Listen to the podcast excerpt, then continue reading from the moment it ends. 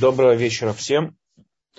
Мы с вами продолжим, продолжаем разбирать тему, тему вознаграждения, которую мы начали еще на прошлом принципе. Вот э, прошлый принцип Рамбама. Рамбам нам предоставил о том, что э, мы должны верить в то, что наши поступки, они надзираемы. Что значит надзираемы? То есть у них есть последствия в виде э, наказаний или поощрений, вознаграждений за наши действия.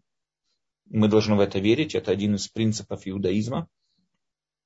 Мы с вами разобрали то, что, мы, как мы с вами видели, что э, это не всегда сходится с принципом Рамбама, который нам предоставлял в других, вот в начале этого же предисловия, когда он от нас требовал именно вот, говорил, что служить Всевышнему надо, потому что это истина, а здесь вдруг он говорит о каких-то вознаграждениях и так далее, мы с вами сказали, что речь идет о двух уровнях службы Всевышнему.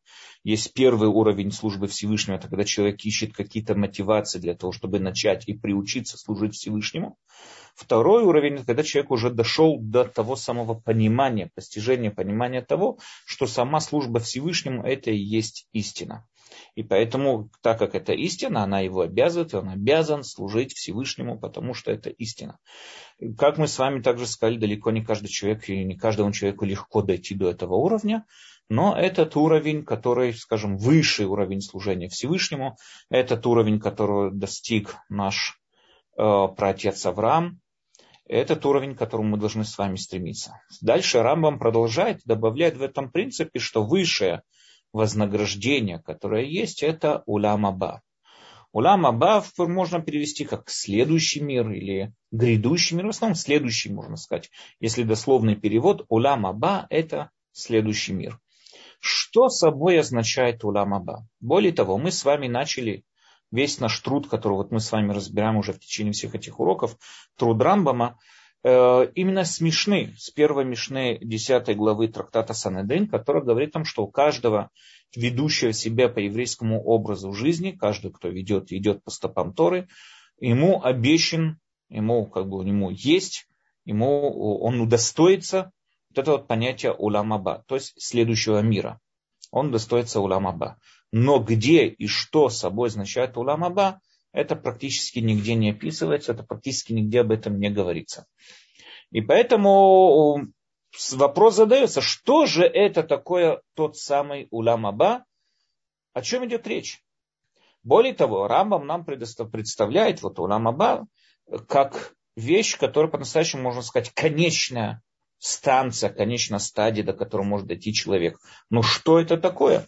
И вот попытаемся мы сейчас с вами немножко в этом разобраться и посмотреть, что это собой представляет. Как я уже сказал, в святых книгах, то есть я имею в виду Тора, пророки, мы нигде не напоминаем, не увидим таких слов. Таких слов, как Улам Аба, они нигде не вспоминаются. Даже те книги мудрецов, которые это упоминается, ничего конкретного в нем не сказано. Просто сказано как понятие, такое определенное понимание, как Улам Аба. Но как мы с вами уже сказали, для Рамбама так это является конечная станция, это конечная стадия, которую может дойти человек. И поэтому именно ей надо посвятить наиболее большее внимание для того, чтобы разобраться, что это означает и что это собой предоставляет вот этот вот уламаба. Э, если мы с вами возьмем классическое представление, то, что вот мы часто можем услышать от э, разных людей, классическое вот представление Уламаба, это как награждение за хорошие поступки. Опять же, мы не знаем, что именно, но вот человек, ведущий себя хорошо, ведущий себя правильно, соответственно законам Торы, Бог проявляет ему особое внимание, и, так, и тем самым образом вознаграждает его за его поступки. Чем? Вот этим вот положением уламаба. Но как мы с вами помним еще в первых принципах иудаизма, который нам прислал Рамбам, монотеизм подразумевает то, что не то, что Всевышний обращается к нам, не то, что Всевышний обращает на кого-то внимание. Всевышний, как Всевышний, он за пределами э, пространства, времени, он за пределами влияния человеческих поступков влияет не то, что Всевышний на что-то куда-то кому-то проявляет какое-то внимание, а наоборот, человек приближается к Всевышнему.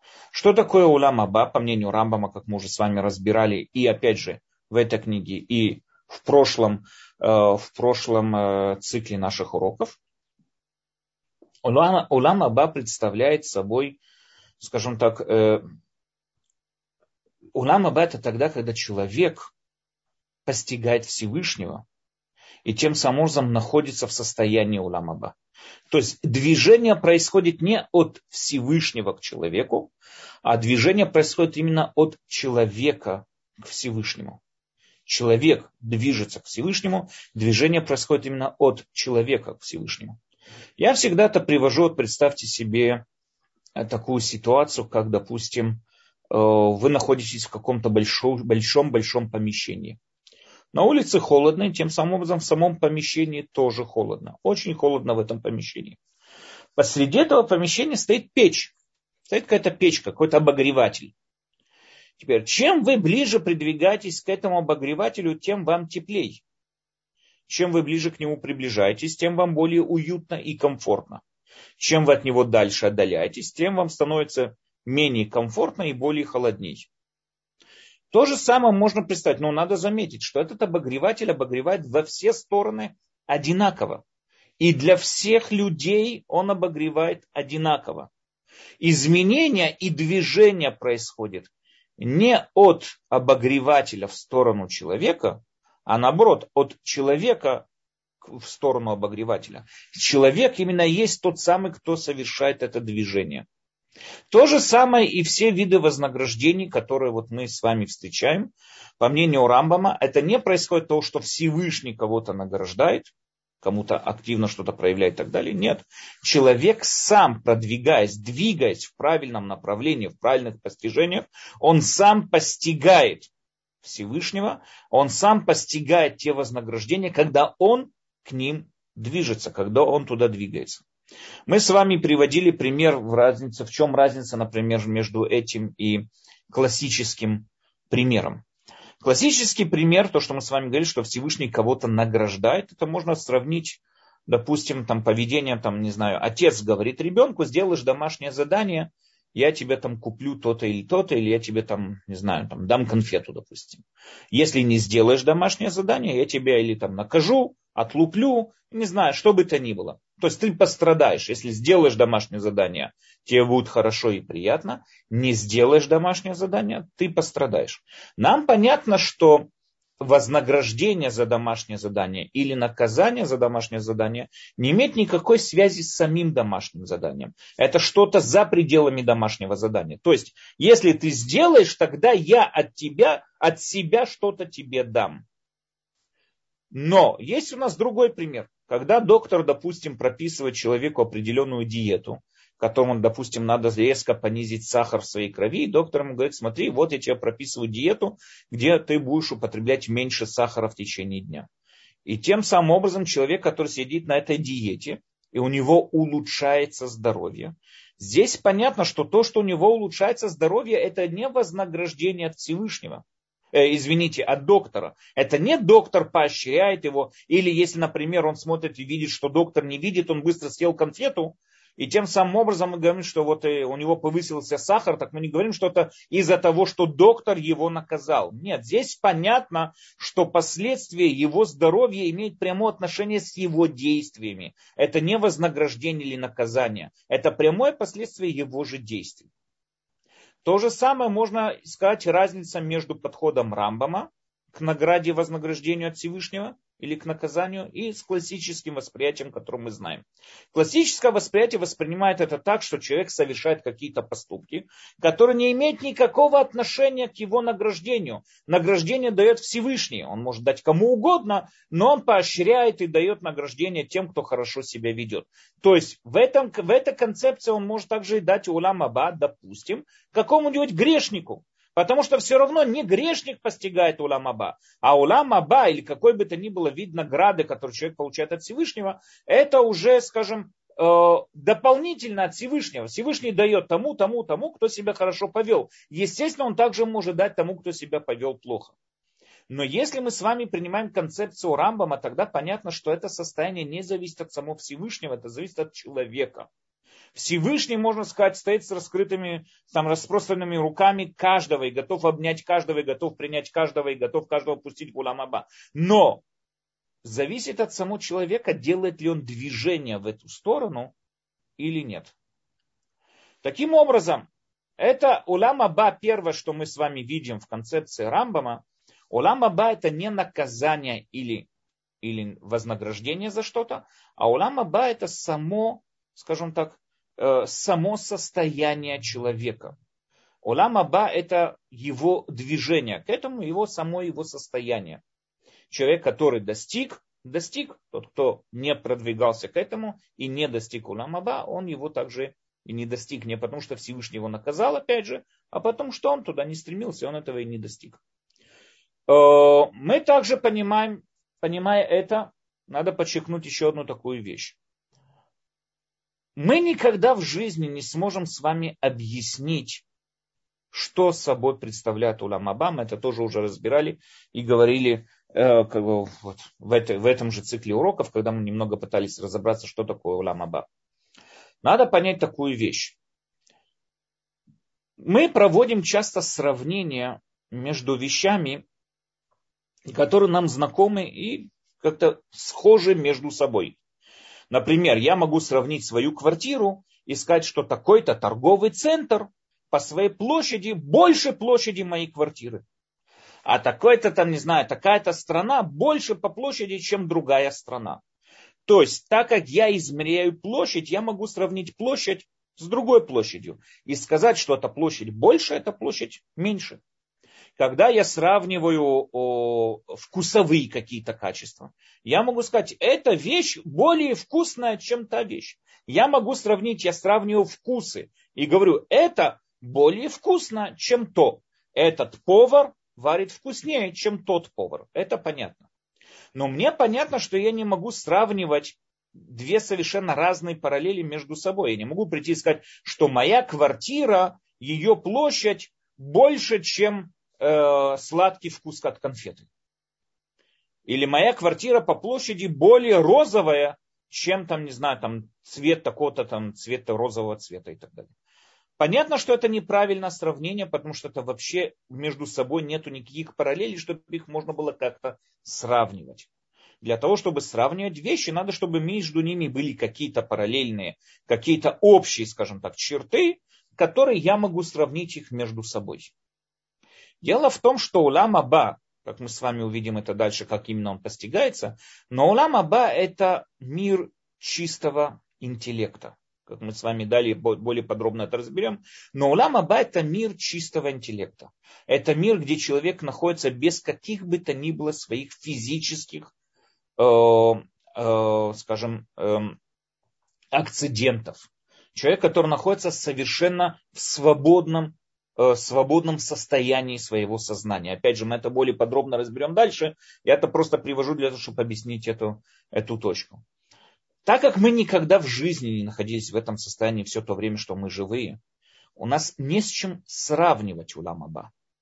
Я не могу сказать, что улам Аба это так красиво и приятно, как Мальдивские острова. Нет. Понятно, что нет. Понятно, что улам Аба это что-то выше, это совсем другая, совсем другая плоскость. Это совсем другая сфера. Мне не с чем ее сравнивать для того, чтобы прийти и объяснить, что это такое. Мне нечем ее сравнить. Я могу сравнить ее, если бы я ее видел, если бы она была материальна, с какой-то другой материальной вещью. Но так улам Абан совершенно не материальный, тогда мне понятно, что его и сравнивать практически не с чем. И поэтому никакого, никакой возможности объяснить мне, что это такое, я никак не могу. Более того, даже те пророки, которые нам пророчествовали о разных видах вознаграждений, говорит Рамбам, никто из них не пророчествовал про Улам Аба. Почему? Потому что для того, чтобы пророк пророчествовал, в первую очередь он постигает определенные формы, придавая им. Мы это более подробно разбирали, когда затрагивали принцип пророчества. Но пророк, используя свой разум и используя качество своего воображения, он способен нам передать именно эмоциональное состояние там, Э, того, что вот мы будем переживать в такую-то и такую-то эпоху, будь то радость или, не дай бог, несчастье какое-то. То есть он использует он использует э, свое воображение для того, чтобы вообразить нам те самые, скажем, те самые эмоции, те самые переживания, которые мы с вами будем переживать или, там, как я уже сказал, с хорошей или плохой стороны и так далее. Для этого пророку требуется очень сильное и мощное воображение. Во-первых, для самого постижения ему требуется воображение, а во-вторых, ему требуется воображение для передачи нам самой этой информации. Но нам, как мы уже говорили еще в прошлом цикле, когда мы затрагивали вот в прошлом цикле уроков по Рамбаму о восьми главах, там уже с вами сказали, что воображение в любой своей форме всегда построено на э, силуэтах или, или формах, которые мы уже познали своим опытом. То есть человек может себе представить летучего коня. Почему? Потому что он когда-то видел лошадь и когда-то видел птицу. И он может в своем воображении совместить их вместе. Он может представить себе там восьминогого носорога, или может представить себе там, не знаю, крылатого медведя или ползучего там, не знаю, всего чего угодно. Почему? Потому что он способен в своем воображении, он способен объединить, в своем воображении способен объединить разные вещи, разные элементы, разные фигуры, которые до этого он их видел, и его воображение заключается в том, что он способен воссоединить вместе, несмотря на то, что в природе они быть не могут. Это возможность человеческого воображения. Но нам очевидно и понятно, что любое из этих воображений, оно должно быть построено на опыте, то есть на тех фигурах или на тех элементах, которые он до этого видел. Воображение человек никогда не может себе представить что-то с полного нуля. Человек никогда не может себе представить что-то совершенно новое, которое не состоит из тех разных фигур, которые он когда-то видел или когда-то себе представлял. Такого быть не может. Поэтому, как мы уже с вами сказали, улям аба это что-то выходящее за рамки наших опытов. Вообще за, за рамки чего бы то ни было нами пережитого. Улам аба это что-то за пределами всего этого. Поэтому понятно, что у человека нет никакого воображения с тем, что собой представляет Улам Аба. Поэтому пророки могут вычислить и могут доказать, объяснить, что есть Улам Аба. И мы с вами увидим в дальнейшем, что это совершенно логическое вычисление, к которому, по идее, Рамбама каждый человек может прийти. Оно совершенно логическое, это вычисление. И пророки способны вычислить, что существует Улам Аба, но что он с собой представляет, мы этого никогда не узнаем. Так это что-то совершенно незнакомое. Это выходящее полностью за нашими, скажем, за нашим, э, э, за нашим представлением, нашим опытом. И у нас даже нет инструментов это как бы то ни было объяснить. Так же, как, знаете, если вот использовать терминологию, там, двухмерное создание, которое живет только в, раз, в рамках длины и ширины, только в рамках площади, он никогда не поймет, что такое трехмерное измерение. Потому что он может сказать, это очень большое двухмерное, но нам понятно, что это не очень большое двухмерное, это совсем что-то другое, это трехмерное. И так же, как мы, находящие в четырехмерном измерении, трехмерное пространство и время, но мы никогда не можем понять, как себе это ощущает то, что находится за пределами четырехмерного пространства, там, пятимерного пространства и так далее. Так как мы никогда не сможем это, это потому что это не пятимерное пространство, это, скажем, э, пятимерное измерение, это не очень большое четырехмерное измерение. Это совсем что-то другое. Также и улам аба, это совсем что-то другое, с которым никак мы сравнить не можем и никаким образом мы не можем объяснить, что это собой представляет, но мы полностью знаем, как мы сейчас с вами докажем, надеюсь, что у нас это получится, но мы с вами сможем убедиться в том, что это логично, что это есть. Поэтому пророки нам пророчествовали о том, что есть Уламаба, но что, что собой представляет Уламаба, мы ни в коем случае знать этого не можем и не сможем. Но что нам да известно? То, что сказали нам пророки, что улам аба это совсем другое состояние человеческого сознания. Это мы даже не можем сказать, что это удовольствие, но это что, потому что когда мы говорим удовольствие, мы сразу же себе представляем те виды удовольствия, которые когда бы то ни было мы получали в этом мире. Надо понять, что улам аба это совсем другой вид удовольствия, это совсем другой вид чего бы то ни было, любых видов ощущений. Но мы знаем, что это есть то самое высшее благо, которое Всевышний обещал пророкам. Поэтому, в первую очередь, что мы знаем про Улам Аба? Ответ ничего, потому что мы не можем этого знать. Но что мы все-таки есть одна вещь, которую мы не знаем. Что такое Улам Аба? Улам Аба это самая высшая мера, э, скажем так, совершенства, самая высшая мера удовлетворения, которую может получить человек, да, э, э, созданный Всевышним. То есть все это ну, вот, человек, который может осознать и получить человека. И поэтому она несравнима ни с чем из происходящих в этом мире. Поэтому я не могу вам сказать, улам аба это как, знаете, там пяти, пятизвездочная гостиница с бесплатной едой на всю жизнь. Нет, это невозможно такое объяснить, невозможно себе такое представить. Это совсем что-то совсем другое, выходящее за рамки любых наших опытов и так далее. Окей. Но тогда откуда мы знаем, что оно есть?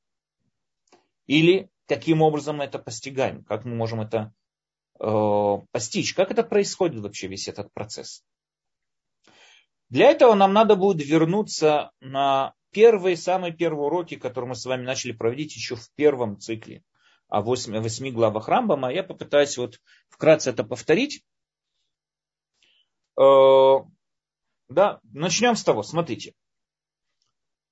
Когда человек видит перед собой какой бы то ни было объект, любой объект, в первую очередь мы видим его наружные акциденты, его наружные качества.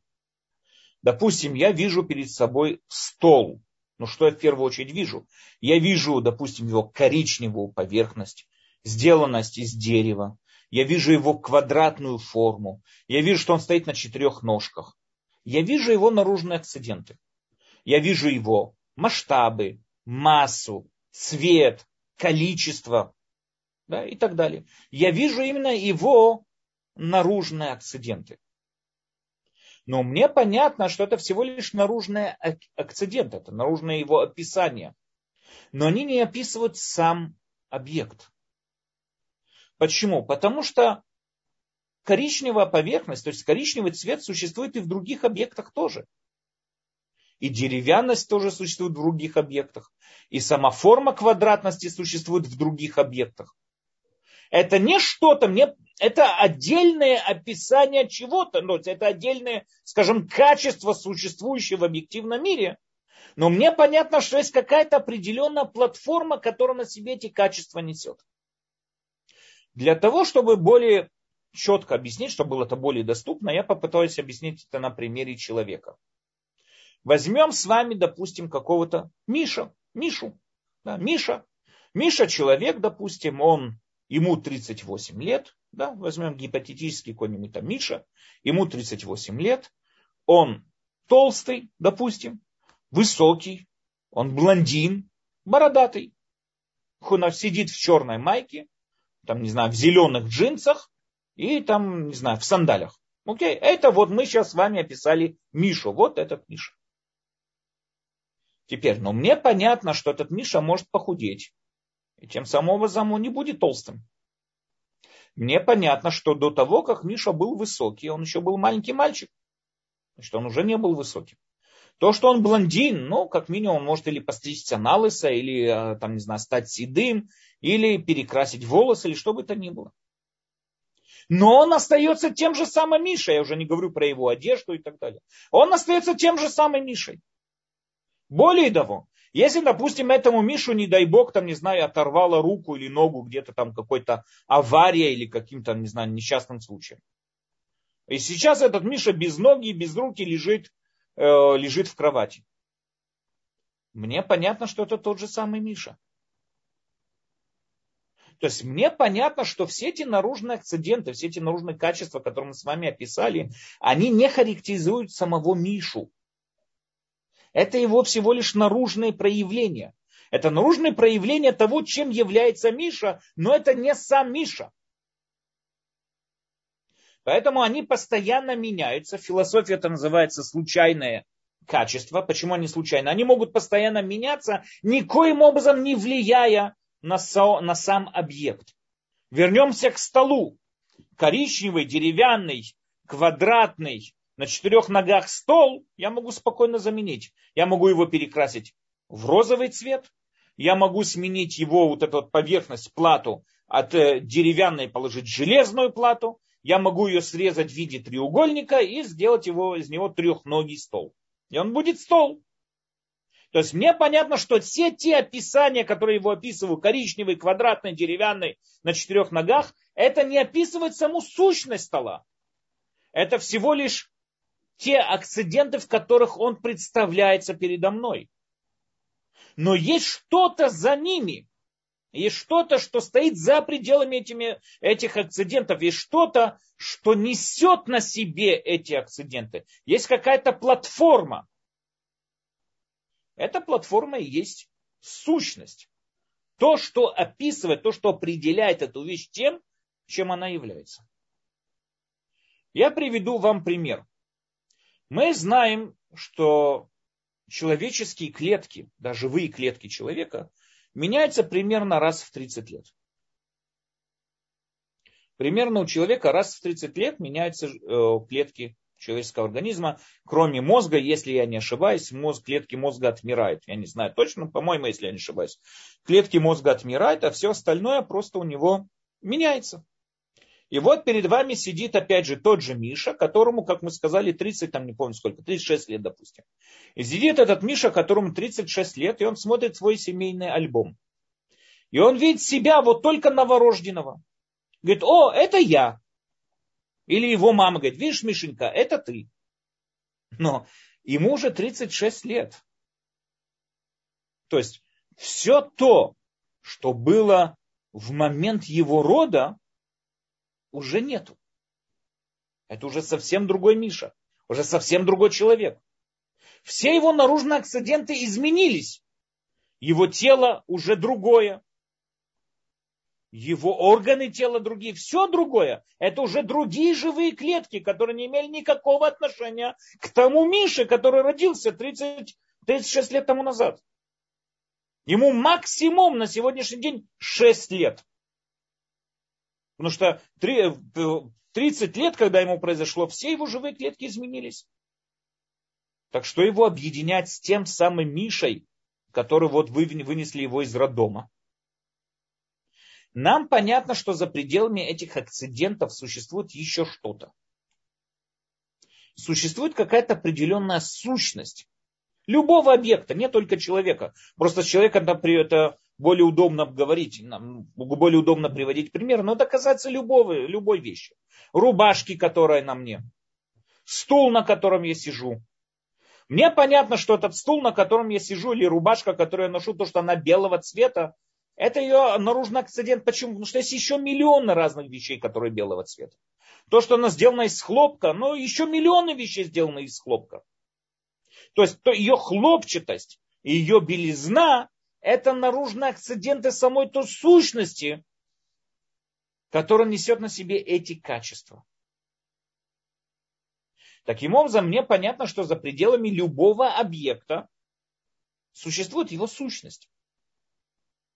И вот разобраться, главное, то, что от нас требуется, это именно разобраться, что собой означает эта сущность. Э, в свое время еще, да, еще в свое время, э, Рене Декарт задался вопросом, задался вопросом. Рене Декарт, он пробудился к такому вопросу. Мы с вами знаем, это величайший математик, он величайший философ, человек, который многие считают его основателем современной науки. Он первый, кто заложил такое понятие, как законы природы, от, от, отходя от физики Аристотеля который верил в телос, верил в то, что у природы есть э, какое-то намерение, есть какое-то намерение, куда природа стремится. С точки зрения Рене Декарта природа никуда не стремится, а подчиняется законам. И первый, кто начал говорить о таком понятии, как законы, Айзек Ньютон был уже после него. И тот, который э, а, сформировал нам закон силы, закон гравитации, это уже был после него, закон притяжения. Но Рене Декарт, он первый, кто начал говорить вообще о таких понятиях, что природа подчиняется каким-то законам, один из выдающихся философов, который был в свое время. Так вот, Рене Декарт жил на пороге, то, что называется, современной науки. На пороге того, что вдруг ему известная астрономия оказалась совершенно ошибочной. И еще в его время многие утверждали, что Земля находится в центре, геоцентральная система, Земля находится в центре, и все вращается вокруг Земли. Это было долго, и вообще философия Аристотеля держалась тысячелетиями. И он жил в тот самый период, когда вот люди начали потихоньку отходить от философии Аристотеля из-за того, что многие наблюдения не соответствовали тому, что сказал Аристотель. И многие люди начали от этого отходить, многие люди начали э, искать новые объяснением явлениям, не полагаясь на Аристотеля, видя, что почти во всех своих прогнозах и практически во всех своих описаниях он полностью ошибался, потому что наши наблюдения доказывали уже, что это не так. И вот Рене Декарт находится, сидит, вот он описывает эту ситуацию, он сидит у печи в какой-то таверне, он был по дороге на 30-летнюю войну, если не ошибаюсь, это была 30-летняя война, он был наемный солдат, это была его профессия, и вот он описывает ситуацию, что вот он сидит, и вдруг он засомневался во всем. Если представьте себе, нам знакомый мир вдруг рухнул, то есть я имею в виду с точки зрения науки, все, что мы думали, что это работает именно так, оказалось, что совершенно не так. Все, что мы были уверены, что это работает в таких рамках законов, оказалось полностью не так. Изменилось все наше представление о мире. И, естественно, у него это очень сильно подшатнуло вообще такое понятие, а, а что я вообще могу сказать, что я что-то знаю? Чем я могу быть уверен сто процентов? И именно отталкиваясь от этой точки, я могу уже начинать исследовать что-то происходящее в этом мире. И он засомневался. Он говорит, кто сказал, что ведь все, что меня учили, как он пишет, все, что меня учили преподаватели в школе, оказалось ложью, оказалось ошибкой. Все, что я учился в университете, тоже оказалось ошибкой. Что же тогда я могу прийти и сказать, это вот, это вот я знаю, в этом я убежден на все сто процентов. Он пришел с известной фразой, он долго думает, там долгие обсуждения в этой книге, а может быть и существую ли я вообще, может быть я не существую, может мне снится сон, может меня демон обманывает, может мне надо мной черти издеваются, кто сказал, и так далее, и так далее, и так далее. То есть он реально хотел найти ту самую точку опоры, с которой вот, которой вот то самое дно, скажем так, то самое дно, от которого может оттолкнуться для нового изучения всего мира, то есть изучать весь мир с, с начала, с нуля. И он пришел к этой фразе. Какой? Я мыслю, я существую. И здесь это очень интересная фраза. Он мог сказать, ведь я кушаю, я существую. Я дышу, я существую. Почему он сказал именно «я мыслю, я существую»? Ответ очень простой, потому что то, что я кушаю, это вполне может быть, что это сон. Вполне может быть, что меня обманывает какой-то демон. То, что я вижу, или то, что я дышу, это тоже вполне может быть какой-то сон. Кто сказал, что так это и есть? Если мы сомневаемся, так давайте сомневаться по полной. Вдруг я вообще нахожусь в каком-то другом в состоянии, я вообще там какая-то лягушка, живущая в болоте, мне это все снится. Как мы можем убедиться, что это не так? Но здесь интересный момент. Я мыслю, я существую. Почему? Потому что даже если я сомневаюсь, мыслю я или нет, но есть какой-то я, который мыслит. Есть какой-то я, который сомневается сейчас. Я думаю, а вдруг мне сон приснился? Да, но есть кто-то, кто думает, а вдруг мне приснился сон. Есть какой-то я. И вот этот вот я, это и есть самая начальная точка, самое вот это вот дно, от которого я отталкиваюсь для того, чтобы начинать изучать весь мир дальше.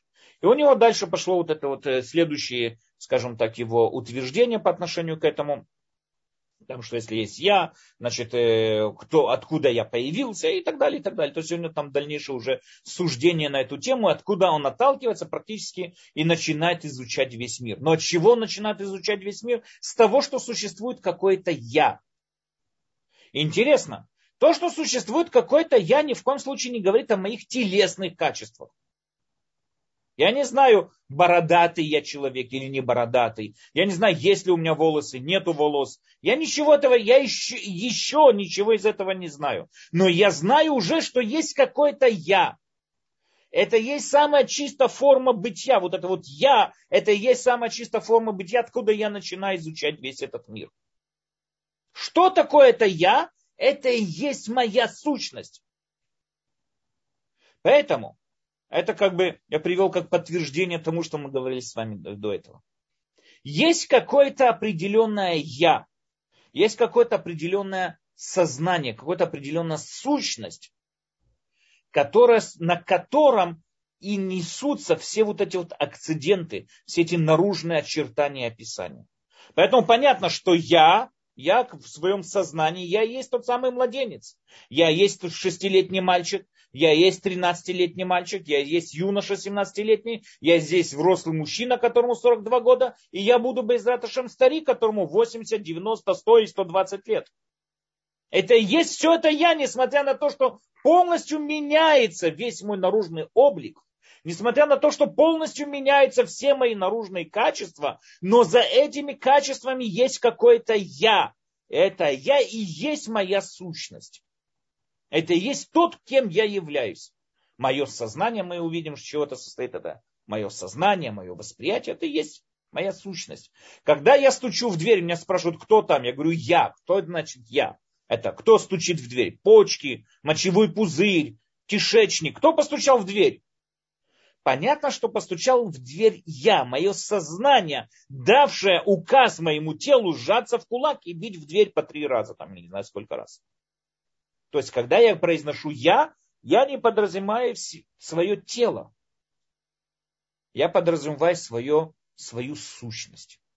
У каждого, каждого, подчеркиваю, у каждого объекта есть сущность.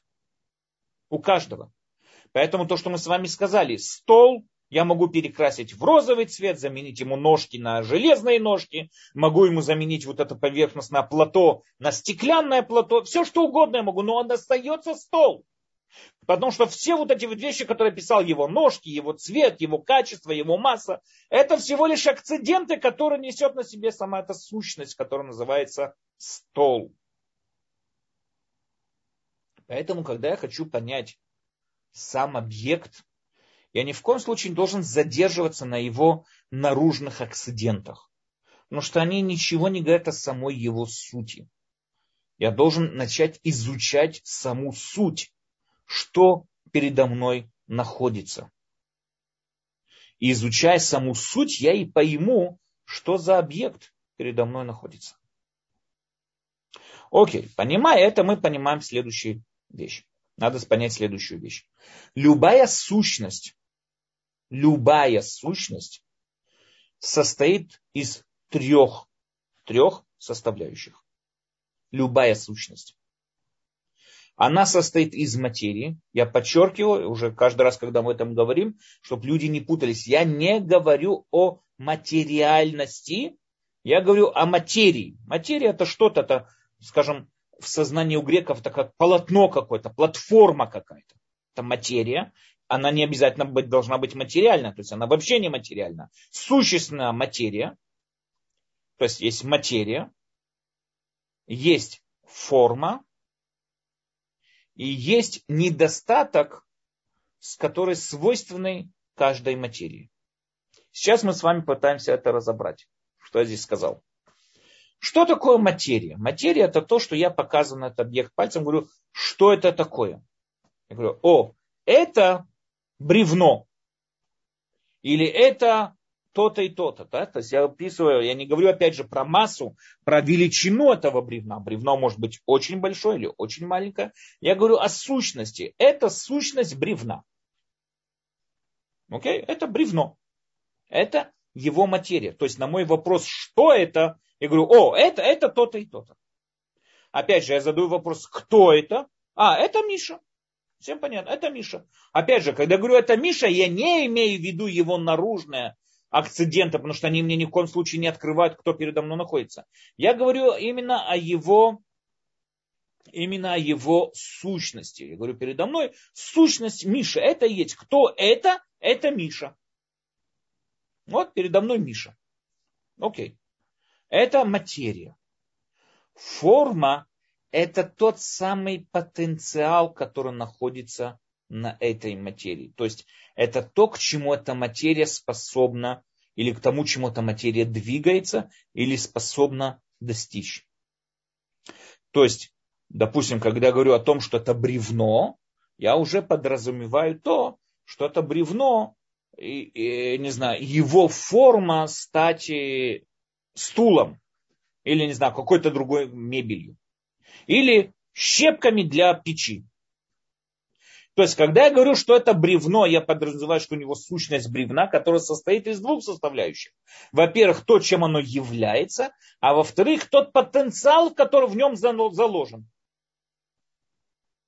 Да, когда я хочу описать человека, говорю, кто такой человек, это два. Во-первых, это тот, кто сейчас, вот у него материя человека. И второй, потенциальность его дойти до уровня человека, как мы с вами увидим, что это означает. Третье, для того, чтобы материя двигалась в сторону формы, для другого продвижения необходимо, чтобы был какой-то недостаток. Чтобы было, потому что если эта вещь абсолютная и в полном достатке, ну, скажем так, абсолютно, совершенно, в ней не может происходить никакого движения. Движение от материи к форме происходит только тогда, когда сама по себе материя еще не совершенна. Приведу вам пример. Щенок. Щенок. Что это передо мной находится? Я вот вижу, ой, какой миленький щенок. Это щенок. Мне понятно, что этот щенок, в нем есть потенциал стать сторожевой собакой. То есть это щенок, но он может стать сторожевой собакой. Это и есть. То есть щенок состоит из того, что он сейчас щенок, и то, что он двигается, продвигается, в нем происходит движение в сторону сторожевой собаки. Он растет, он вырабатывает у себя собачьи инстинкты, он вырабатывает все, и в конце концов становится сторожевой собакой. Поэтому, когда я говорю, что сейчас это щенок, я подразумеваю здесь две вещи. Во-первых, что сейчас он щенок, и второе, что в нем заложен потенциал быть собакой. Поэтому, когда я прихожу, допустим, и говорю, о, о, допустим, о щенке или о носороге, я показываю носорога, говорю, видишь, это не собака. И про щенка я показываю пальцем, видишь, это щенок, это не собака. Оба предложения совершенно правильные, только есть большая разница. Щенок, он может быть еще не собака, но собачьи вот эти качества в нем уже заложены. Он движется, он находится в состоянии движения к собачьей, собаке. В отличие от носорога, я не знаю, куда движется носорог, но не в сторону собаки.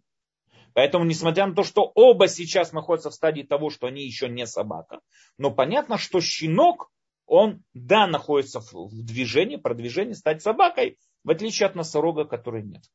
Таким образом, получается у нас такая вещь, что любая сущность любой вещи состоит из двух составляющих.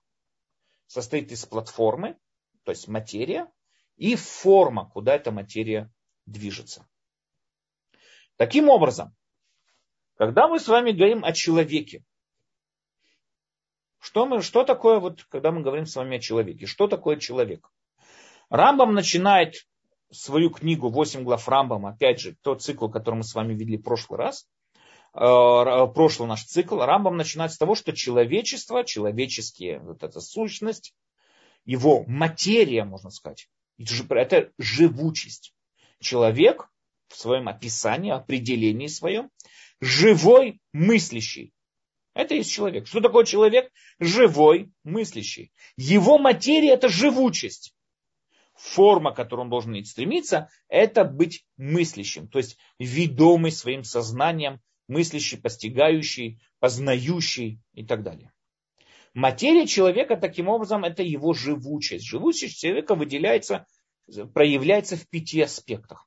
Опять же, более подробно я рекомендую людям посмотреть урок, который мы как раз посвятили, говорили на этом-то, по-моему, если не ошибаюсь, один из первых наших уроков, который мы давали по трудам Рамбама.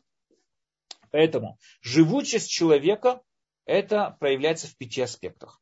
Это его физиологи- физические, физиологические качества, переваривание пищи и так далее, и так далее. Это его ДНК, его гены и так далее. Это его живучесть. Второй аспект, в котором проявляется человек, это его чувства, органы чувств. Третье его воображение, четвертое его побуждение, пятое его разум. Опять же, разум это не то, что в нем уже есть разум, а возможность размышлять. Это все представляет перед собой живучесть человека. Человека, который не проявляется один из этих пяти аспектов, можно сказать, что он как минимум не живой или, или скажем так, не очень живой человек. Okay? То есть он как бы инвалидный человек, поломанный человек, или что бы то ни было, но он не полноценный человек. Это и есть его живучесть, которая проявляется в пяти этих аспектах. Его форма – это когда он мыслящий. То есть, что значит мыслящий? Довел свое сознание до постоянного поиска истины, ведомый своим разумом. Надо понять, не все люди достигают этой формы. Большинство людей живут всю свою жизнь, никогда не достигая формы мыслящего человека, никогда не достигая формы своего максимального потенциала, никогда его не реализуя вообще. Большинство людей именно так проживают всю свою жизнь. Только малое количество людей по-настоящему реализует свой заложенный в себе потенциал и, и живут в движении от своей материи к форме. Очень мало людей, которые так живут. Но надо понять еще одну такую вещь. Все эти пять аспектов это не разные силы, как подчеркивает Рамбам в человеке, это не разные силы. Это все и есть один и тот же человек, это есть одна и та же сущность, одна и та же материя, которая проявляется в разных аспектах, как мы с вами приводили пример насчет огня. Огонь освещает, огонь варит, огонь жарит, огонь там, не знаю, создает очень много разных вещей, но это не разные виды, не разные качества одного огня. Нет, это один и тот же огонь способен производить и проявляется в разных аспектах по-разному. То же самое и материя человека проявляется в разных аспектах по-разному, но это одна и та же материя. И ее, скажем так, движение, ее реализация своего потенциала, это когда человек доводит себя до состояния мыслящего человека который ведомый своим разумом совершает поступки и действия не в рамках каких-то порывов, не в рамках каких-то соблазнов, а все его действия и все его поступки, и все его мысли, они обдуманы. И он ведомый своим разумом, ведомый э, пониманиями правильно или неправильно, а не ведомый там хочу или не хочу. Это и есть совершенный человек. То есть, как говорит Рамбам, это есть пророк. Это, это уровень пророка. Но надо подчеркнуть здесь такую вещь. Мы говорим, что форма это тот самый потенциал, который заложен в материи. То есть материя и форма, они неразделимы. И поэтому форма не может существовать без материи, так же как материя не может существовать без формы. У каждой материи есть форма, и у каждой формы есть материя. Это концепция Аристотеля. По Платону немножко по-другому выглядит весь мир. По Платону есть какие-то небесные формы, которые практически группируют все, формируют все происходящее в этом мире, а мы, как материя, стремимся к этим формам. Но с точки зрения Аристотеля это не так. С точки зрения Аристотеля сделал совсем по-другому. У любого объекта есть сущность, и любая сущность делится на материю и ее форму. Но не может существовать отдельно форма, так же, как не может существовать отдельно материя. Как только пропадает материя, пропадает ее форма тоже. Допустим, вернемся к примеру со столом. Я взял стол, и, допустим, у, у него поломалась ножка. Это что? Это поломанный стол. Это стол, но он поломанный стол. Я добавлю туда ножку или починю ему эту ножку, он будет столом. Это поломанный стол. Две ножки, тоже поломанный стол. Три ножки, я не знаю, все это поломанный стол. Но если этот стол разбил на мелкие щепки, тогда он потерял материальность стола. И он потерял всю свою функциональность как стол. Он потерял свою сущность стола. И он потерял свою форму. Потому что нету отдельно какой-то формы стола, которая где-то летает. Нет. Форма стола неотъем, не может быть отдельно от его материи. Материя и форма, они совершенно неразделимы. Если это так, делаем следующий шаг. Мы сказали, что материя человека это его живучесть. Форма – это его мышление, это, способно, это его мышление. Не способность, а именно само мышление. Это его, то, что он ведомый своим разумом и так далее. Это есть продвижение в сторону своей формы, в сторону своего реализации своего потенциала. Но если мы забираем у человека его живучесть, то есть человек, который умирает, так его форма пропадает. Пропадает его все. Нету человека. Нету его сознания, нету человека. Человек, который умер, все. По идее, нету продолжения у мертвого человека. Ведь все его, вот эта вся его сущность, существует все в то время, что живой человек, его, э, его восприятие, его сознание, его понимание, которое вот он достигает и приводит, и формирует их, ну, формирует их и делает их своей формой, как только умирает человек, и так умирает его все. Его сознание умирает. Ничего от него не остается. Так о каком улам Аба мы тогда с вами говорим? По идее происходит, что нету никакого, нету никакого продолжения. После смерти человека пропадает практически все. Здесь философы используют еще одно момент, еще один момент, который мы должны с вами понять.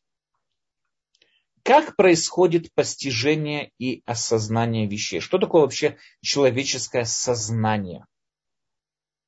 Что такое человеческое я? Сознание человека.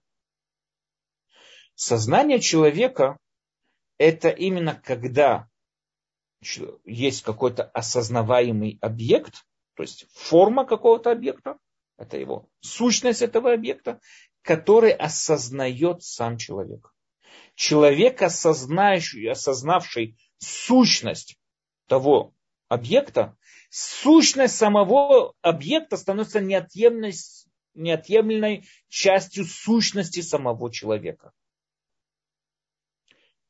В свободном переводе, опять же, это мой перевод, я не знаю, как это звучит на русском, но, но скажем так, сознание равняется осознаваемый плюс осознающий. Когда человек осознает форму какого-то объекта, не его наружные акциденты. Его наружные акциденты он ничего не осознал. А именно он осознает сущность этого объекта.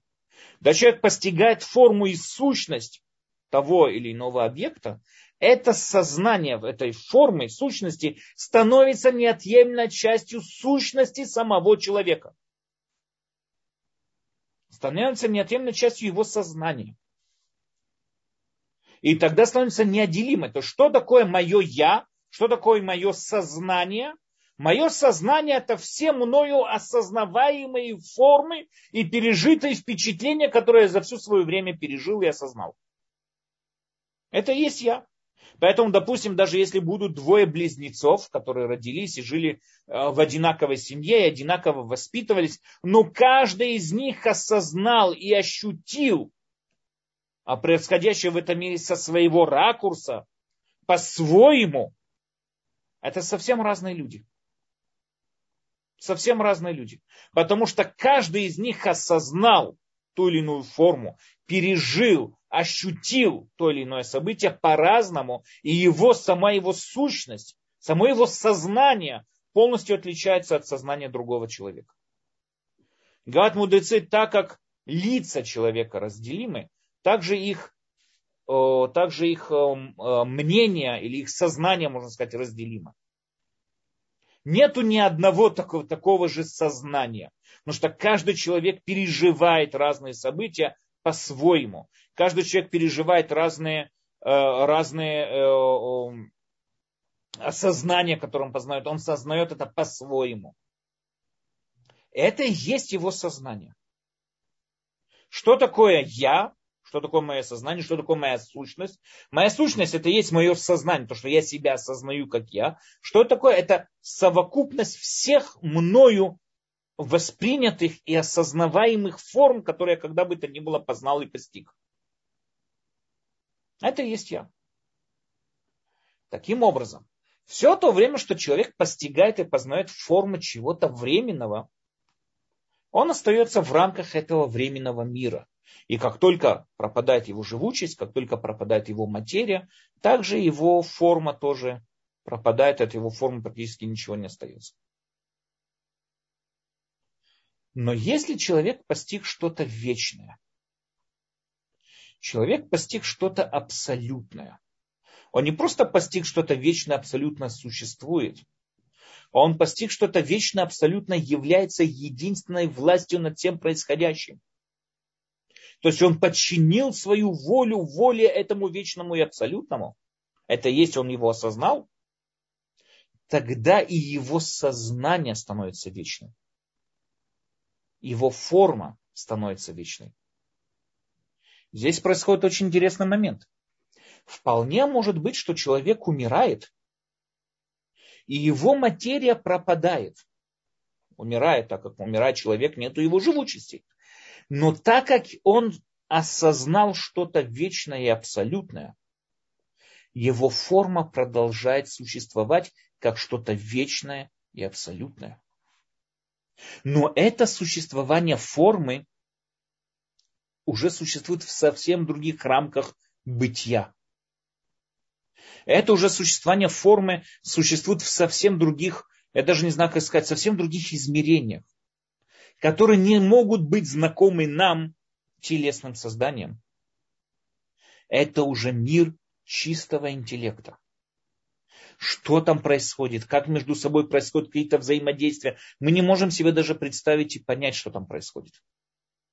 Но то, что мы можем знать, это можем знать то, что человек существует, человек, который постигает вечность, абсолютность, будь то логуса, да, там вот этот сехеляполь, который называется, все то, что стоит за пределами тех объектов и, и событий, которые мы наблюдаем в этом мире. То есть, скажем, одна из одно из влияний Всевышнего или постигает Всевышний, имеет значение. Я не хочу входить в эти тонкости. Но человек, который постигает вечность и абсолютность Всевышнего. А что значит, что он постигает? Это не просто человек, который знает, что есть Бог и все. Нет. Это человек, которого знание того, что есть Бог, приводит к тому, что он подчиняет свою волю, волю воле Всевышнего. Он служит Всевышнему лишма, как мы говорили на прошлом уроке ради самого Всевышнего, но что он принял его волю, он осознал его могущество, его абсолютную власть над всем, и поэтому он ему подчиняется, тогда его сознание становится вечным.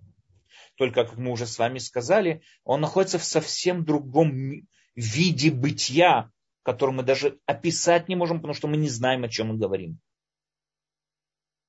Это и есть состояние Уламаба. Получается таким образом, что улам Аба, получается таким образом, что улам Аба это мир чистого интеллекта, который сам человек достиг. Это не то, что Всевышний кому-то дал конфетку. Вот тебе, молодец, ты хорошо выполнил, вот тебе улам Аба. Ты хорошо прожил свою жизнь, вот тебе улам Аба. Нет. Улам Аба это само личное достижение самого человека. Он довел себя до того состояния, в котором способен воспринять уламаба. Многие задают вопрос, почему же тогда Всевышний не сделал такой мир, допустим, что все бы хотели жить, э, все бы жили в мире Уламаба изначально. Ответ здесь очень интересный, такой вот, да, по-простому. Ответ здесь примерно такой. Представьте себе пример, да, вот. Я, допустим, допустим, у меня есть какой-то друг, который вот скажем там, интеллектуально развит. И я ему даю билеты в Венскую оперу, там, не знаю, на что-то. Он будет мне руки и ноги целовать. Потому что он, это Венская опера, это самое воу, это самое высшее, что может быть в мире опер. Это он выйдет там воодушевленный, рад. А представьте себе, что я даю какому-то там знакомому сантехнику, не знаю, простому человеку, простому, который привык слушать, знаете, тюремные шансоны, который привык слушать какой-то там тюремный жаргон и там какие-то самую дешевую попсовую музыку, я ему даю эти билеты в оперу. Он же меня будет проклинать всю свою жизнь. Он выпрыгнет там с окна, как только услышит первые, первые песни этой оперы. Почему? Опера красивая или нет? тот, у кого утонченный вкус, тот, у кого, скажем так, духовность более развита. Утонченный, это, это не всегда, это просто привяжу как пример, не всегда это взаимодействуется, да? но тот, у кого утонченный вкус, он сможет оценить эту оперу. А тот, у кого вкус это тюремные шансоны, такая, знаете, грубая музыка, грубый образ жизни, он не оценит это, для него это будет пытка. То же самое здесь человек. Человек, который все его свое стремление, все свои жизни, стремление было постичь истину, именно для него Улам Аба и будет вознаграждение. Находиться в мире чистого интеллекта, постигать истину до бесконечности. Мы даже не знаем, как это описать, но для него это будет, знаете, это как, не знаю, дать человеку, который там, знаете, как сказать, книжный червь такой, дать ему доступ бесконечной библиотеке. Он же там от радости просто, не знаю, захлебнется. А дать этот доступ какому-то хулигану, он вообще там со скуки умрет. То же самое состояние Уламаба. Уламаба это нет, опять же, вознаграждения которого. Почему? Потому что человек, который недостойный, который не работал над своими духовными качествами, который не работал над своим стремлением к истине, он не оценит уламаба. Для него уламаба это и будет самый страшный гейном, самый страшный ад, который можно себе представить. Поэтому только тот, кто себя, скажем, всю свою жизнь посвятил поиску истины, тот, кто всю свою жизнь посвятил себя службе, подчинению своей воле, воле Всевышнему, только он и сможет оценить этот уламаба. Он туда и попадет. Потому что он его достиг. Это и есть уламаба. Другие виды вознаграждения, которые нам описываются в Торе и так далее, мы с вами их уже разбирали, и Рамбам нам описывает в начале вот этого вот, э, в начале нашей книги, вот этого цикла. Рамбам говорит, что это не вознаграждение, а поощрение. Человек, который хорошо себя ведет, ну, который стремится к истине, тогда приходит Всевышний и говорит, знаешь, что я тогда с тебя сниму допустим, там какие-то переживания за заработок или что бы то ни было и так далее. И, и для того, чтобы ты больше продвигался в духовном направлении, меньше отвлекался на разные посторонние факторы. Это есть поощрение. Это есть те самые поощрения, которые нам обещают Тора или пророки. Наказание, которое написано в Торе, это опять же человек, который стремился к материальному, Всевышнему сказал, хорошо, будешь тогда ты находиться в материальном мире и заботиться материальными заботами. Опять же, это не наказание или вознаграждение, это поощрение тому, кто достойный, тому, кто проявил свое по-настоящему настоящее рвение к чему-то духовному и так далее. Еще один аспект, который я вкратце хочу закончить его, это понятие, что такое ад, по мнению Рамбама. Гейном на иврите. Чистилище, ад, можно назвать по-разному. Теперь гейном, знаете, когда-то Рамбану Э, писали когда-то против Рамбама. То, что вот Рамбам, Рамбану, с нун в конце, да, писали против Рамбама, то, что вот в Рамбаме мы не видим э, замечание тому слову, что такое гейном, и Рамбам не верил в гейном, а гейном написано в Талмуде и так далее, и так далее. На это Рамбан пишет, что нет, конечно, он верил э, в гейном и так далее, и так далее. Но если мы с вами проверим всю концепцию Рамбама, мы увидим, что это не так. Нет никакого смысла в геноме. Потому что есть только два состояния. Или человек постигает уламаба, или не постигает уламаба. Когда он не постигает уламаба, то есть ему конец. Умирая его тело, умирает его материя, умирает его форма. От него ничего не остается. Этого человека ноль, полная ноль, от него ничего не осталось. Нет такого какого-то чистилища, после которого он куда-то пойдет и так далее. Поэтому многие ученики Рамбама говорили, что такое гейном, Геном это само то состояние, в котором находится человек. Геном это есть то самое состояние, в котором находится человек в полном разочаровании и в полном глубочайшем сожалении за то, что вот он мог достичь Уламаба, его не постиг. То есть это вот это вот само разочарование, когда он осознает, что он мог продолжать существовать в другом, скажем, в другом параллельном бытие, да, в другом виде бытия он мог существовать и продолжать существовать и продвигаться, а он этого не достиг, потому что протратил свою жизнь напрасно. Вот это вот глубочайшее разочарование человека, это, можно сказать, и есть гейном, это и есть ад, по мнению Рамбама. Окей, мы с вами здесь на этой теме закончили десятый принцип Рамбама. Без ратыша мы с вами продолжим разбирать еще два остальных принципа на следующих неделях и так далее. Хорошо, есть, есть вопросы? Спасибо огромное, Рав Даниэль, за прекрасный урок. Как всегда, есть вопросы, есть поднятая рука. Давайте дадим возможность. Анна. Хорошо, уважаемый Раф, Шамон Теферит. А, вопрос такой. Сон одна шестидесятая смерти. А есть какое-то одна шестидесятая? Я не расслышал. Из слова смерти я не расслышал, о чем вы говорите. Что там? Сон Сон, сон, одна, сон. сон одна шестидесятая смерти. А есть что-то одна шестидесятая ламаба? Нет. Нет, тоже надо понять, что значит одна шестидесятая смерти. Это тоже надо понять. Что имеется в виду, что сон это одна шестидесятая смерти.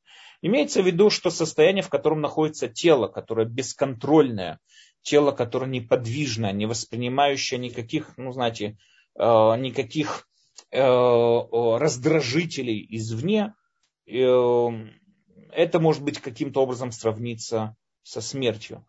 Но улам аба, опять же, улам аба это что-то, что мы не можем сказать, что это что-то, но очень-очень большое. Это совсем что-то другое.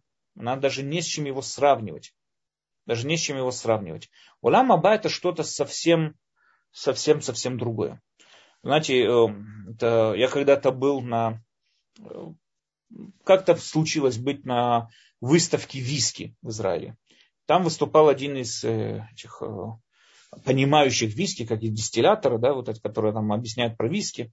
И он объяснял, в каких бокалах надо пить виски. То есть есть американский бурбон, имеющий вкус квадратности, и поэтому его надо пить в широких стаканах а сингелы, сингелы малты, да, это вкус, это у них круглый вкус, их надо пить в более таких вот тюльпановых стаканах. Я стоял и вообще понять не мог, о чем он говорит. Что значит квадратный вкус? Это, это, это как? Это, это как к этому можно подойти вообще, чтобы описать себе квадратный вкус? Или как можно объяснить себе круглый вкус? Я, я не понимаю. Я знаю горький, я знаю соленый, я знаю сладкий. Но как можно прийти и сказать, что это квадратно? То есть эти вещи у меня в голове никак не клеились, потому что они между собой никак не сходят. Это совсем другие вещи. Это совсем другие категории для того, чтобы каким-то образом прийти и сравнивать. Я понял, что у него просто не было какого-то другого объяснения передать это словами. И он пытался это передать каким-то э, какими-то непонятными объяснениями, потому что словами это передать не мог. Так вот, так же, как и звучало смешно в свое время то, что у бурбона квадратный, э, у него квадратный вкус, этого круглый вкус, так же, как это звучало смешно тогда, я думаю, тоже любое сравнение по отношению к Уламаба, оно такое же смешное.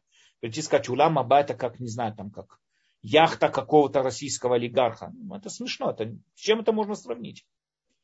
У нас нету никакой ну, параллели для того, чтобы могли это сравнить. Ну, тогда по Рамбаму получается, что вот эти вот все очищения, геном, пиявка, это вообще все бессмыслица. Бессмыслица с точки зрения чего? ну, что э, нет ну, этого Конечно, ничего. лучше получить уламаба, сто процентов, чем потом переживать все эти разочарования. Да, сто процентов, конечно. Лучше получить уламаба и потом не переживать все эти переживания, которые мы сравниваем и говорим, что это геном. Да, конечно. Нет, я не поняла. Просто Рамбам э, не отрицает геном, но он говорит, что в нем нет смысла. Ну, смысла. Или не то, что в нем нет смысла. Он геном. объясняет, что такое геном. Он говорит, что это аллегория. Аллегория того самого состояния разочарования и, и сожаления, которое переживают грешники, когда осознают, что они жили совершенно не по истинной жизни. Понятно, спасибо большое. Поразительные ваши уроки, просто что-то. Спасибо большое. Спасибо вам. Спасибо. Спасибо большое, Анна. Может быть, шабаты наши немножко из Аламаба, как мы ну, себя ощущаем, когда выключаем телефон. Может быть. Следующий... У каждого свой шаббат, да. Посмотрим. Марина, пожалуйста. Здравствуйте, Рав Даниэль. У меня вот такой вопрос будет.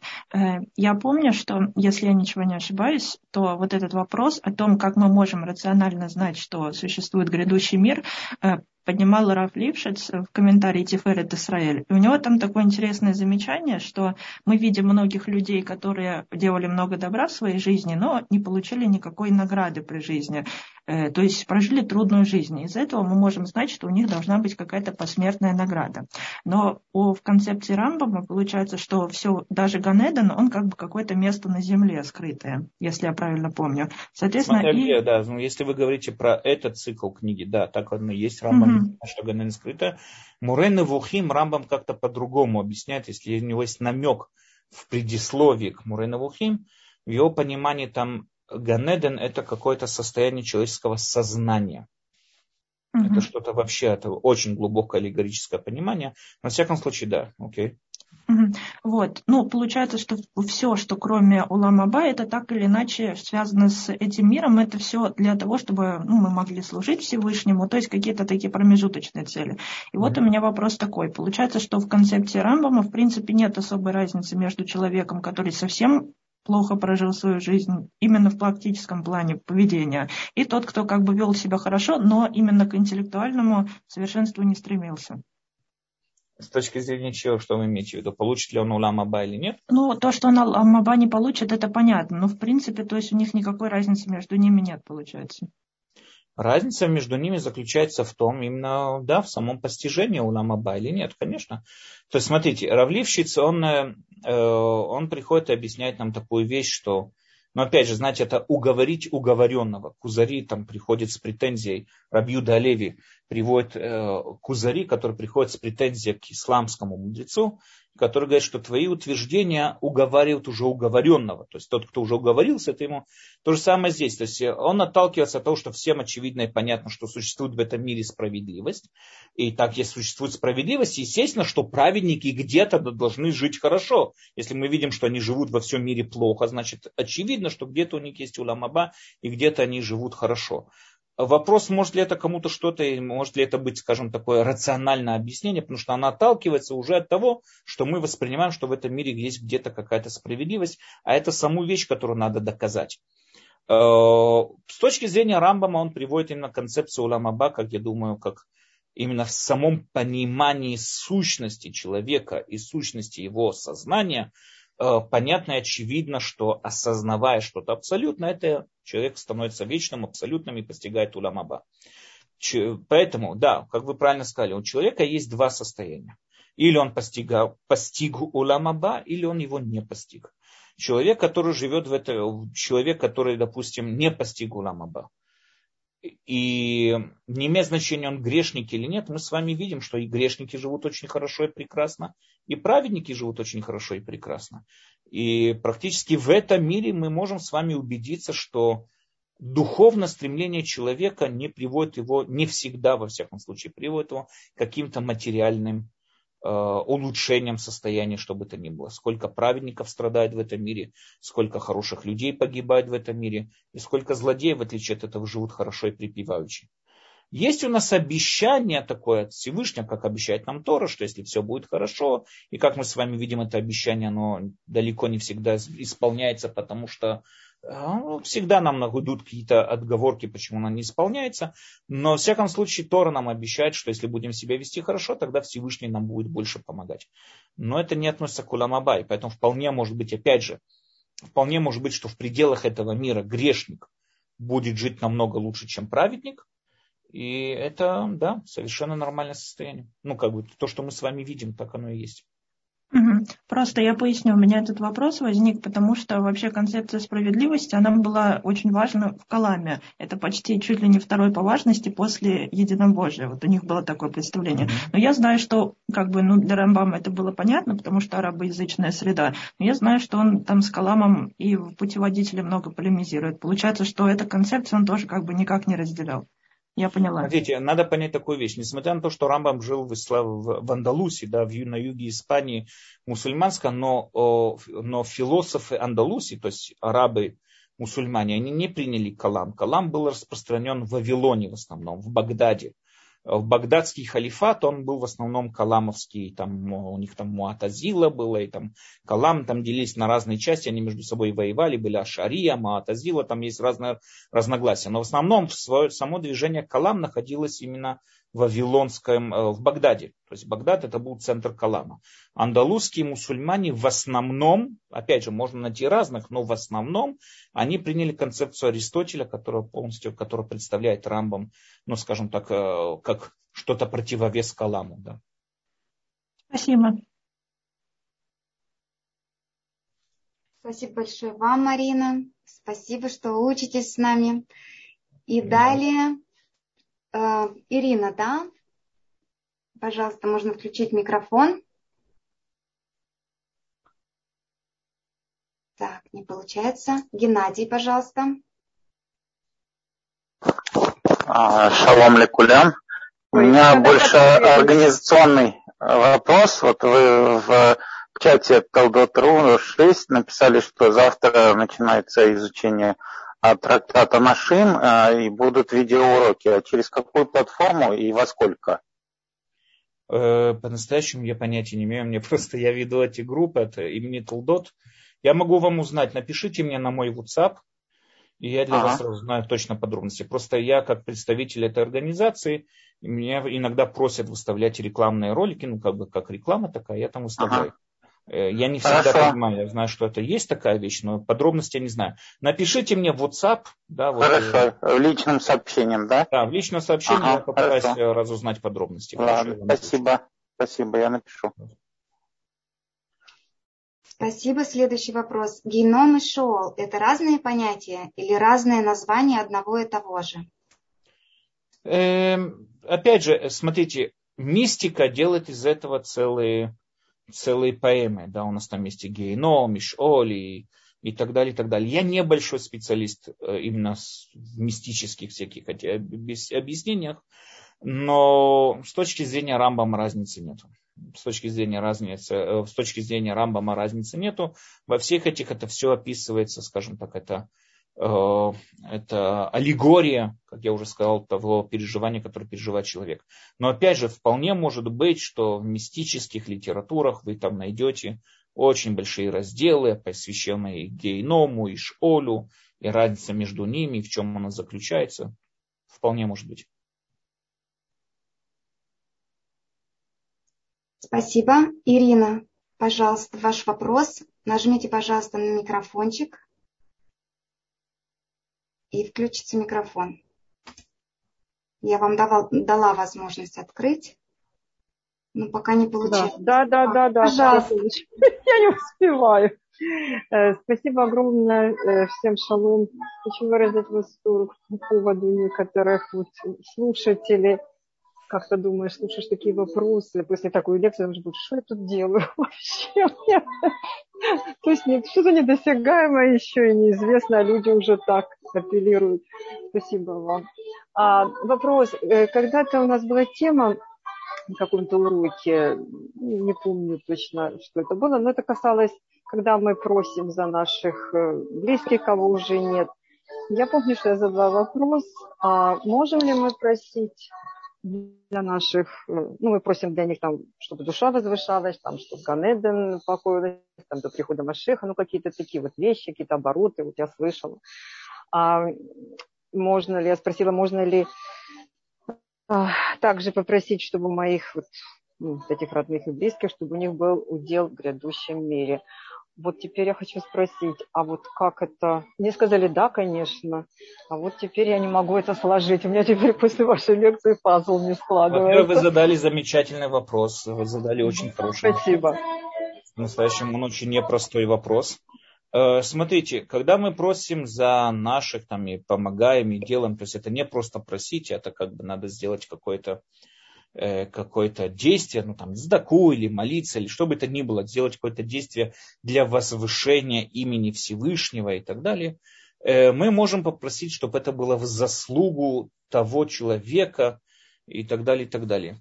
Будет ли это ему перевес? Это хороший, очень хороший вопрос. Это очень хороший вопрос.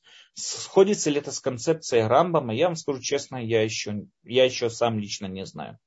Я не нашел, как это сходится с концепцией Рамбама. Я сам лично не знаю. Но, опять же, э, мы можем просить у Всевышнего, чтобы он, э, скажем так, тому, кто был уже достоин Уламаба, то есть, если, например, как минимум то, что он воспитал нас как правильных людей, само то, что он дал нам возможность как правильные люди поднимать то, что вот есть у Ламаба и стремиться к нему и так далее, чтобы это было ему в заслугу тоже, чтобы это засчиталось ему в заслугу, я не знаю, как это правильно сказать, и тем самым образом, чтобы это как бы как-то повлияло на то, чтобы он тоже получил у Ламаба. Как именно это работает, хороший вопрос, я по-настоящему не знаю. Да, потому что я спросила, именно когда мы молимся вот утреннюю молитву, когда они да, то там есть такой момент, когда можно вставить просьбы. Угу. И там мы просим там здоровья, или там за детей, или какое-то пожелание, или там у повыше духи. Ну да, что-то вставляет такое самое важное. Я спросила, или туда же можно вставить просьбу, то есть возвышение души родителей. Класси... Как, как понимать в основном, да, вот то, что представляет mm-hmm. собой классическое восприятие этого, да, конечно, можно, и так это и делают, и это сто процентов. И меня, меня часто просят, я это делаю. Конечно, сто процентов. Каким-то образом это на ему в заслугу, но, как мы с вами понимаем, по мнению Рамбама, это личное достижение самого человека – Поэтому можно это как-то вписывается в саму его концепцию, я не знаю. Но я знаю, что есть молитвы, которые на это построены, я знаю, что есть действия, которые на это сделаны. И я понимаю, что это каким-то образом влияет. Но, знаете, может быть, со временем пойму и смогу вам ответить на этот вопрос.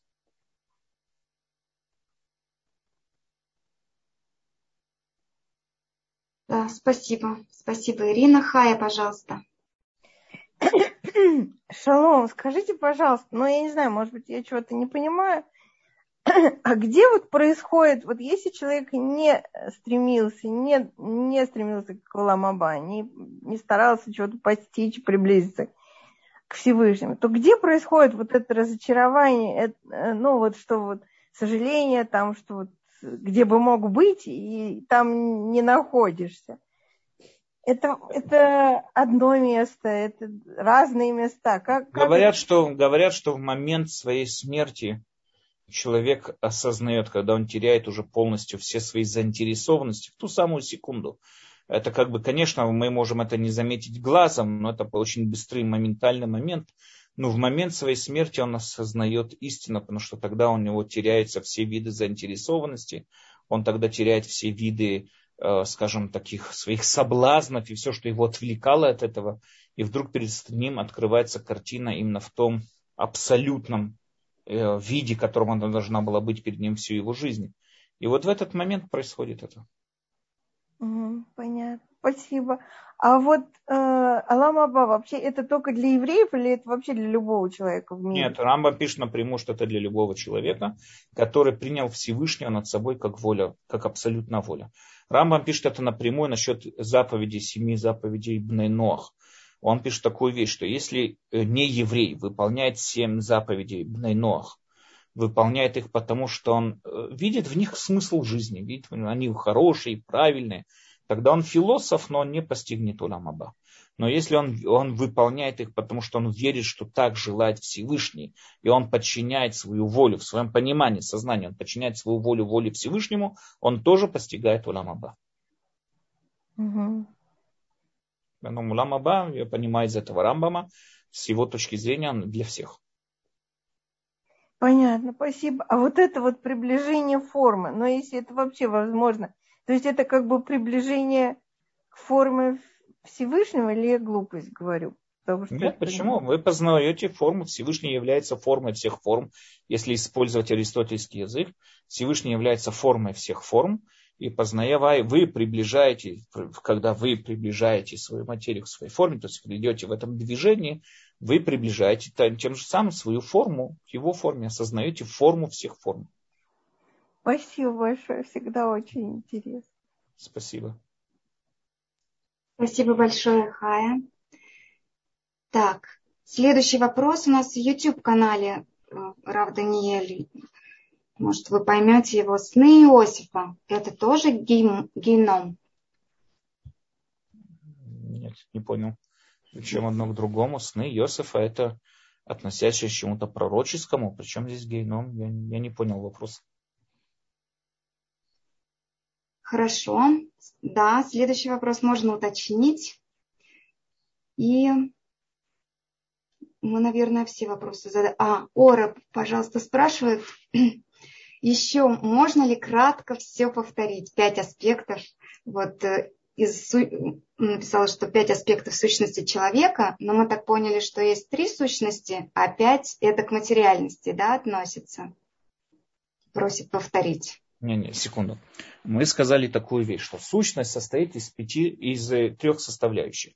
Материя, форма и недостаток, который свойственный каждой материи, э, который дает ему возможность двигаться в сторону формы. Ну, чтобы не путать, скажем, две сущности, две, две составляющие, материя и форма. Сама материя человека состоит из пяти аспектов. То есть это не состоит из пяти аспектов, извините, она проявляется в пяти аспектах его живучесть проявляется в пяти его аспектах. Каких? Его физиологические качества, его органы чувств, его, его э, воображение, его пробуждение и его разум.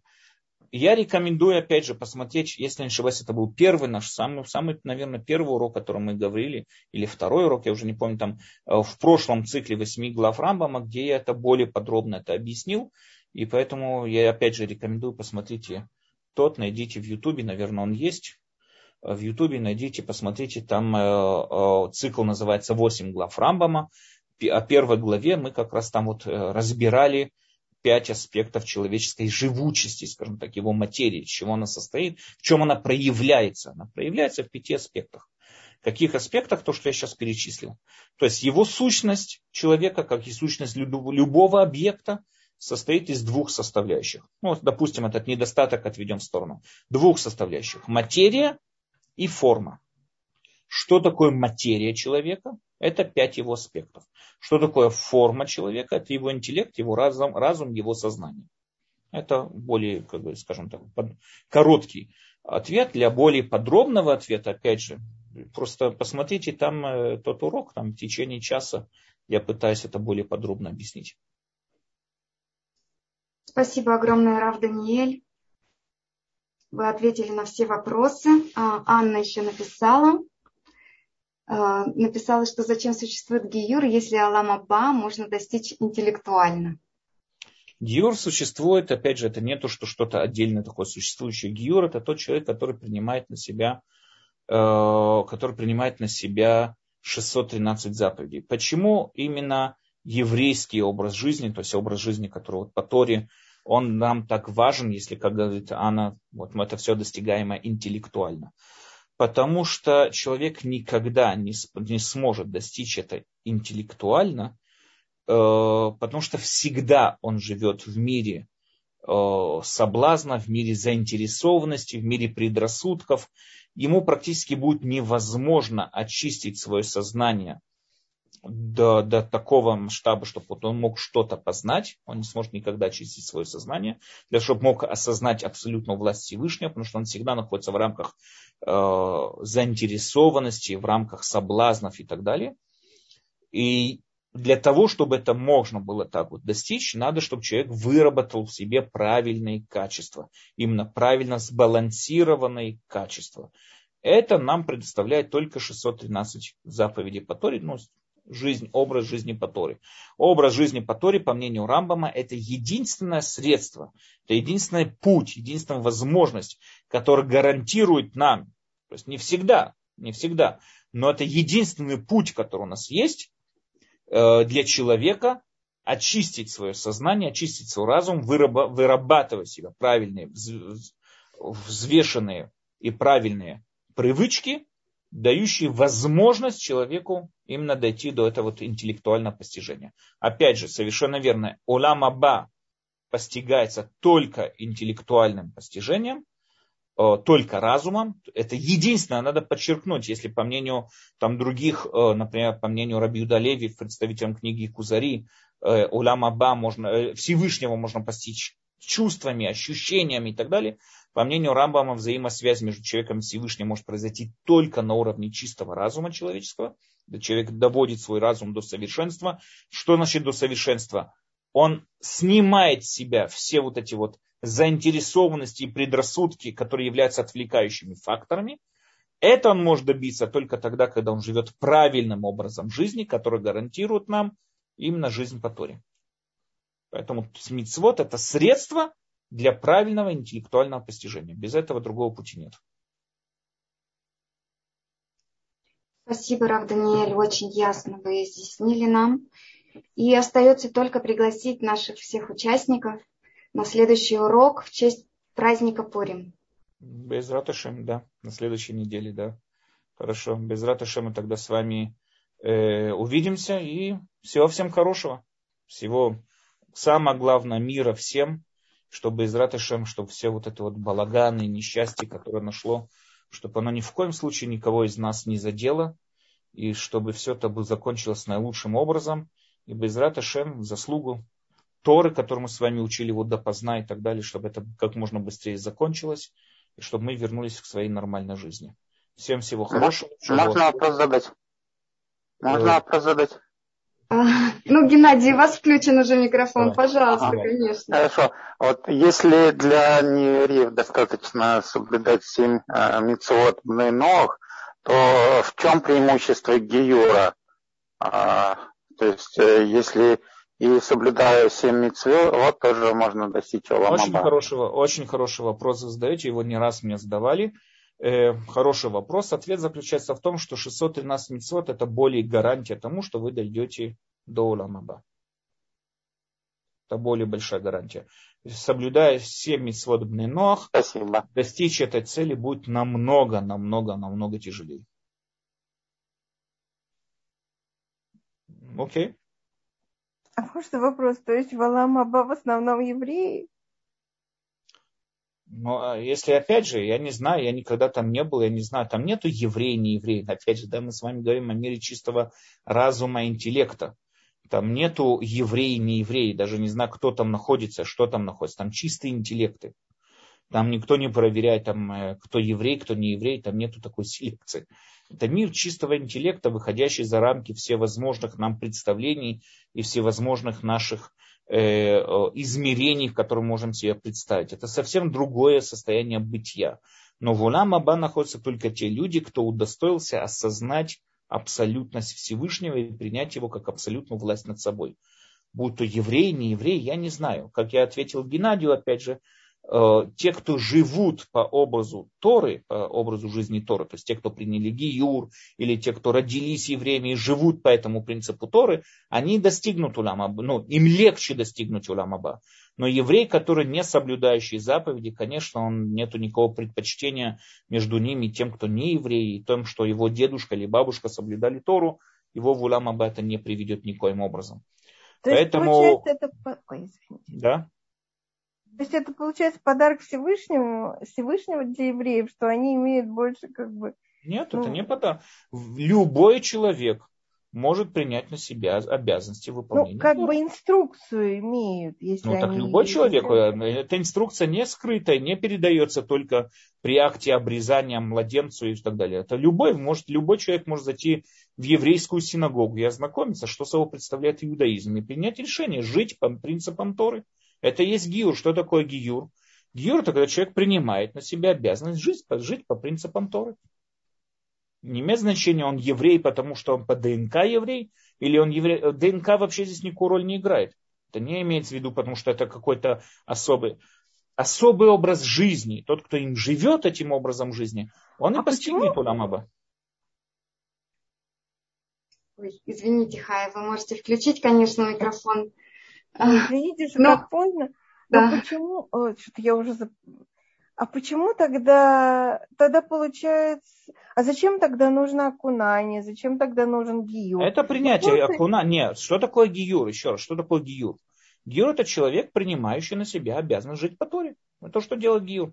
Окунание ну, а... нужно, это как акт отделяющий, разделяющий его старый образ жизни с новым образом жизни. Он как бы окунается, как бы зарождается заново, скажем так. Это как бы определенный акт, который выделяет, отделяет его прошлый образ жизни от нового. Но это не то, что вдруг на нем какой-то нимб светится, у него крылья пробиваются, он становится каким-то... Нет. Гиюр это, это обычно, это человек говорит, я хочу жить по принципам Торы. Это и есть гиюр. А тогда зачем нужны евреи? Просто дата 613 заповедей. Все, кто Это хочет, есть. пожалуйста. Факт в том, что 613 заповедей приняли евреи, выходя из Египта. Поэтому, а, поэтому Понятно. каждый надо понять такую вещь, что значит евреи. Евреи идут от слова иври. А что такое слово иври? Говорят мудрецы, что они стоят по другую сторону всего мира. То есть это кто такой еврей? Тот, кто живет выделяющим его образом жизни от всех остальных. Он и есть еврей. Но да, это есть... имеет ведь отношение к 613 заповедям. Он, именно потому, Конечно, что он живет. Да, да, да. Он принимает на себя более строгий образ жизни, который предназначен специально привести его к Уламаба.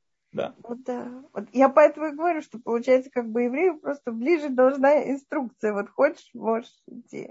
Это не опять же, это не только евреи. Это любой китаец, любой китаец, если сейчас вдруг ему да. стукнет молния, и он зайдет в какую-то синагогу, и он хочет узнать, что собой представляет иудаизм, и он принимает на себя иудаизм, он еврей. Ну, это да. и есть, он еврей. Еврей, это, опять же, мы сегодня принимаем еврей как какой-то как бы народ. Это так оно и есть. То есть после того, как китаец стал евреем, и он без рата Шем женится там на какой-то еврейке, его дети уже будут евреями, хочет он этого или нет. Потому что это уже, да, передается наследственно и так далее, и так далее. Но любой человек, который постучится в синагогу и скажет, я хочу принять гию, после того, как мы убедимся в серьезности его намерений, что по-настоящему хочет принять, все, он еврей. С точки зрения Рамбама он еврей, никакой разницы нету. Это Рамбам напрямую пишет письмо своему ученику, который в Багдаде жил, и спросил его, может ли он говорить во время Шмунайсы Элюкейну в Элюке Авутейну, наш Бог и Бог наших праотцов, ведь Авраам, Ицхак, Яков не его праотцы. На это Рамбам говорит, конечно, они твои праотцы, ты живешь их идеей. Авраам наш праотец не как праотец по ДНК, а как отец, породивший идею монотеизма и службе ему. И каждый, кто придерживается этой идеи, он считается потомком храма. Спасибо большое. Спасибо, Хая. У Суры включен микрофон. Пожалуйста. Извините, я вместо... Э, здравствуйте. Я вместо Суры, я ее муж, поэтому это самое. Я очень внимательно слушал и вообще уважаю Рава Машальского очень у него логично и очень серьезно говорится. А дело в том, что я хочу одну вещь подчеркнуть, э, такую. Сам я проходил Гиюр и проходил... У меня была такая мысль, ну, в свое время, что можно пройти этот путь без Гиюра. Вот я как раз э, начал соблюдать все заповеди, это длилось не год, не два, десять, еще десять, да, так, это самое. И вроде бы все, да. Но дело в том, что я почувствовал, когда я потом еще прошел Гиюр, я почувствовал существенную разницу. Объяснить эту разницу очень сложно. Но Гиюр вещь очень... Вроде бы ничего такого особенного не было. Обрезание, окунание. Но вещь какая-то некая такая произошла, которая... Это сложно объяснить не было ни крыльев, ни нимба, ничего такого не было. Но было внутреннее ощущение того, что уже я как бы не сам, не, не один соблюдаю. Очень сложное ощущение, как будто бы меня поддерживают. Ну, я не имею в виду там... Очень сложное ощущение, оно кардинально отличается от того, когда соблюдаешь, не сделав гиюр. И я могу посоветовать, если, допустим, кто-то стоит вот на этом пути, делать гиюр, не делать гиюр, или идти путь без гиюра. Разница кардинальная, колоссальная, и учиться легче, а ведь очень важно учиться тут потом. Это важный момент. Еще вот, э, ну, это, в принципе, все, что я хотел сказать. Ну, хорошо, спасибо за, за то, что вы рассказали. То, что это касается нас, смотрите, когда для того, естественно, что человек, который принял решение сделать гиюру, он сам по себе его выполняет и делает, он, конечно, находится один не находясь в общине, он находится один против всего этого мира, это намного тяжелее, чем само сознание того, что ты часть чего-то большого и великого, и ты становишься частью древнейшей идеологии монотеизма, становишься частью древнейшего народа. Конечно, это дает огромную силу, это дает огромный толчок. Само это сознание – когда вы официально прошли гиюр, это то, что знает, да, то есть вы обратились в общину, официально прошли гиюр и так далее, вы стали частью чего-то в своем сознании, как бы скажем, частью чего-то великого, большого и огромного.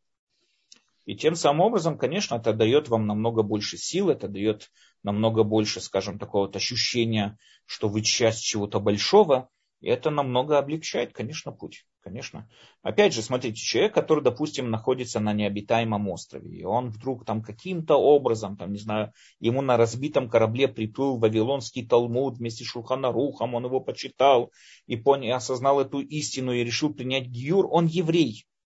Он еврей только он никем официально не признан. То есть, когда его заберут, он должен будет доказать по-настоящему, что он прошел этот гиюр и так далее, и так далее. Он не просто кого-то обманывает. Но сам по себе, по истине, он уже становится еврей.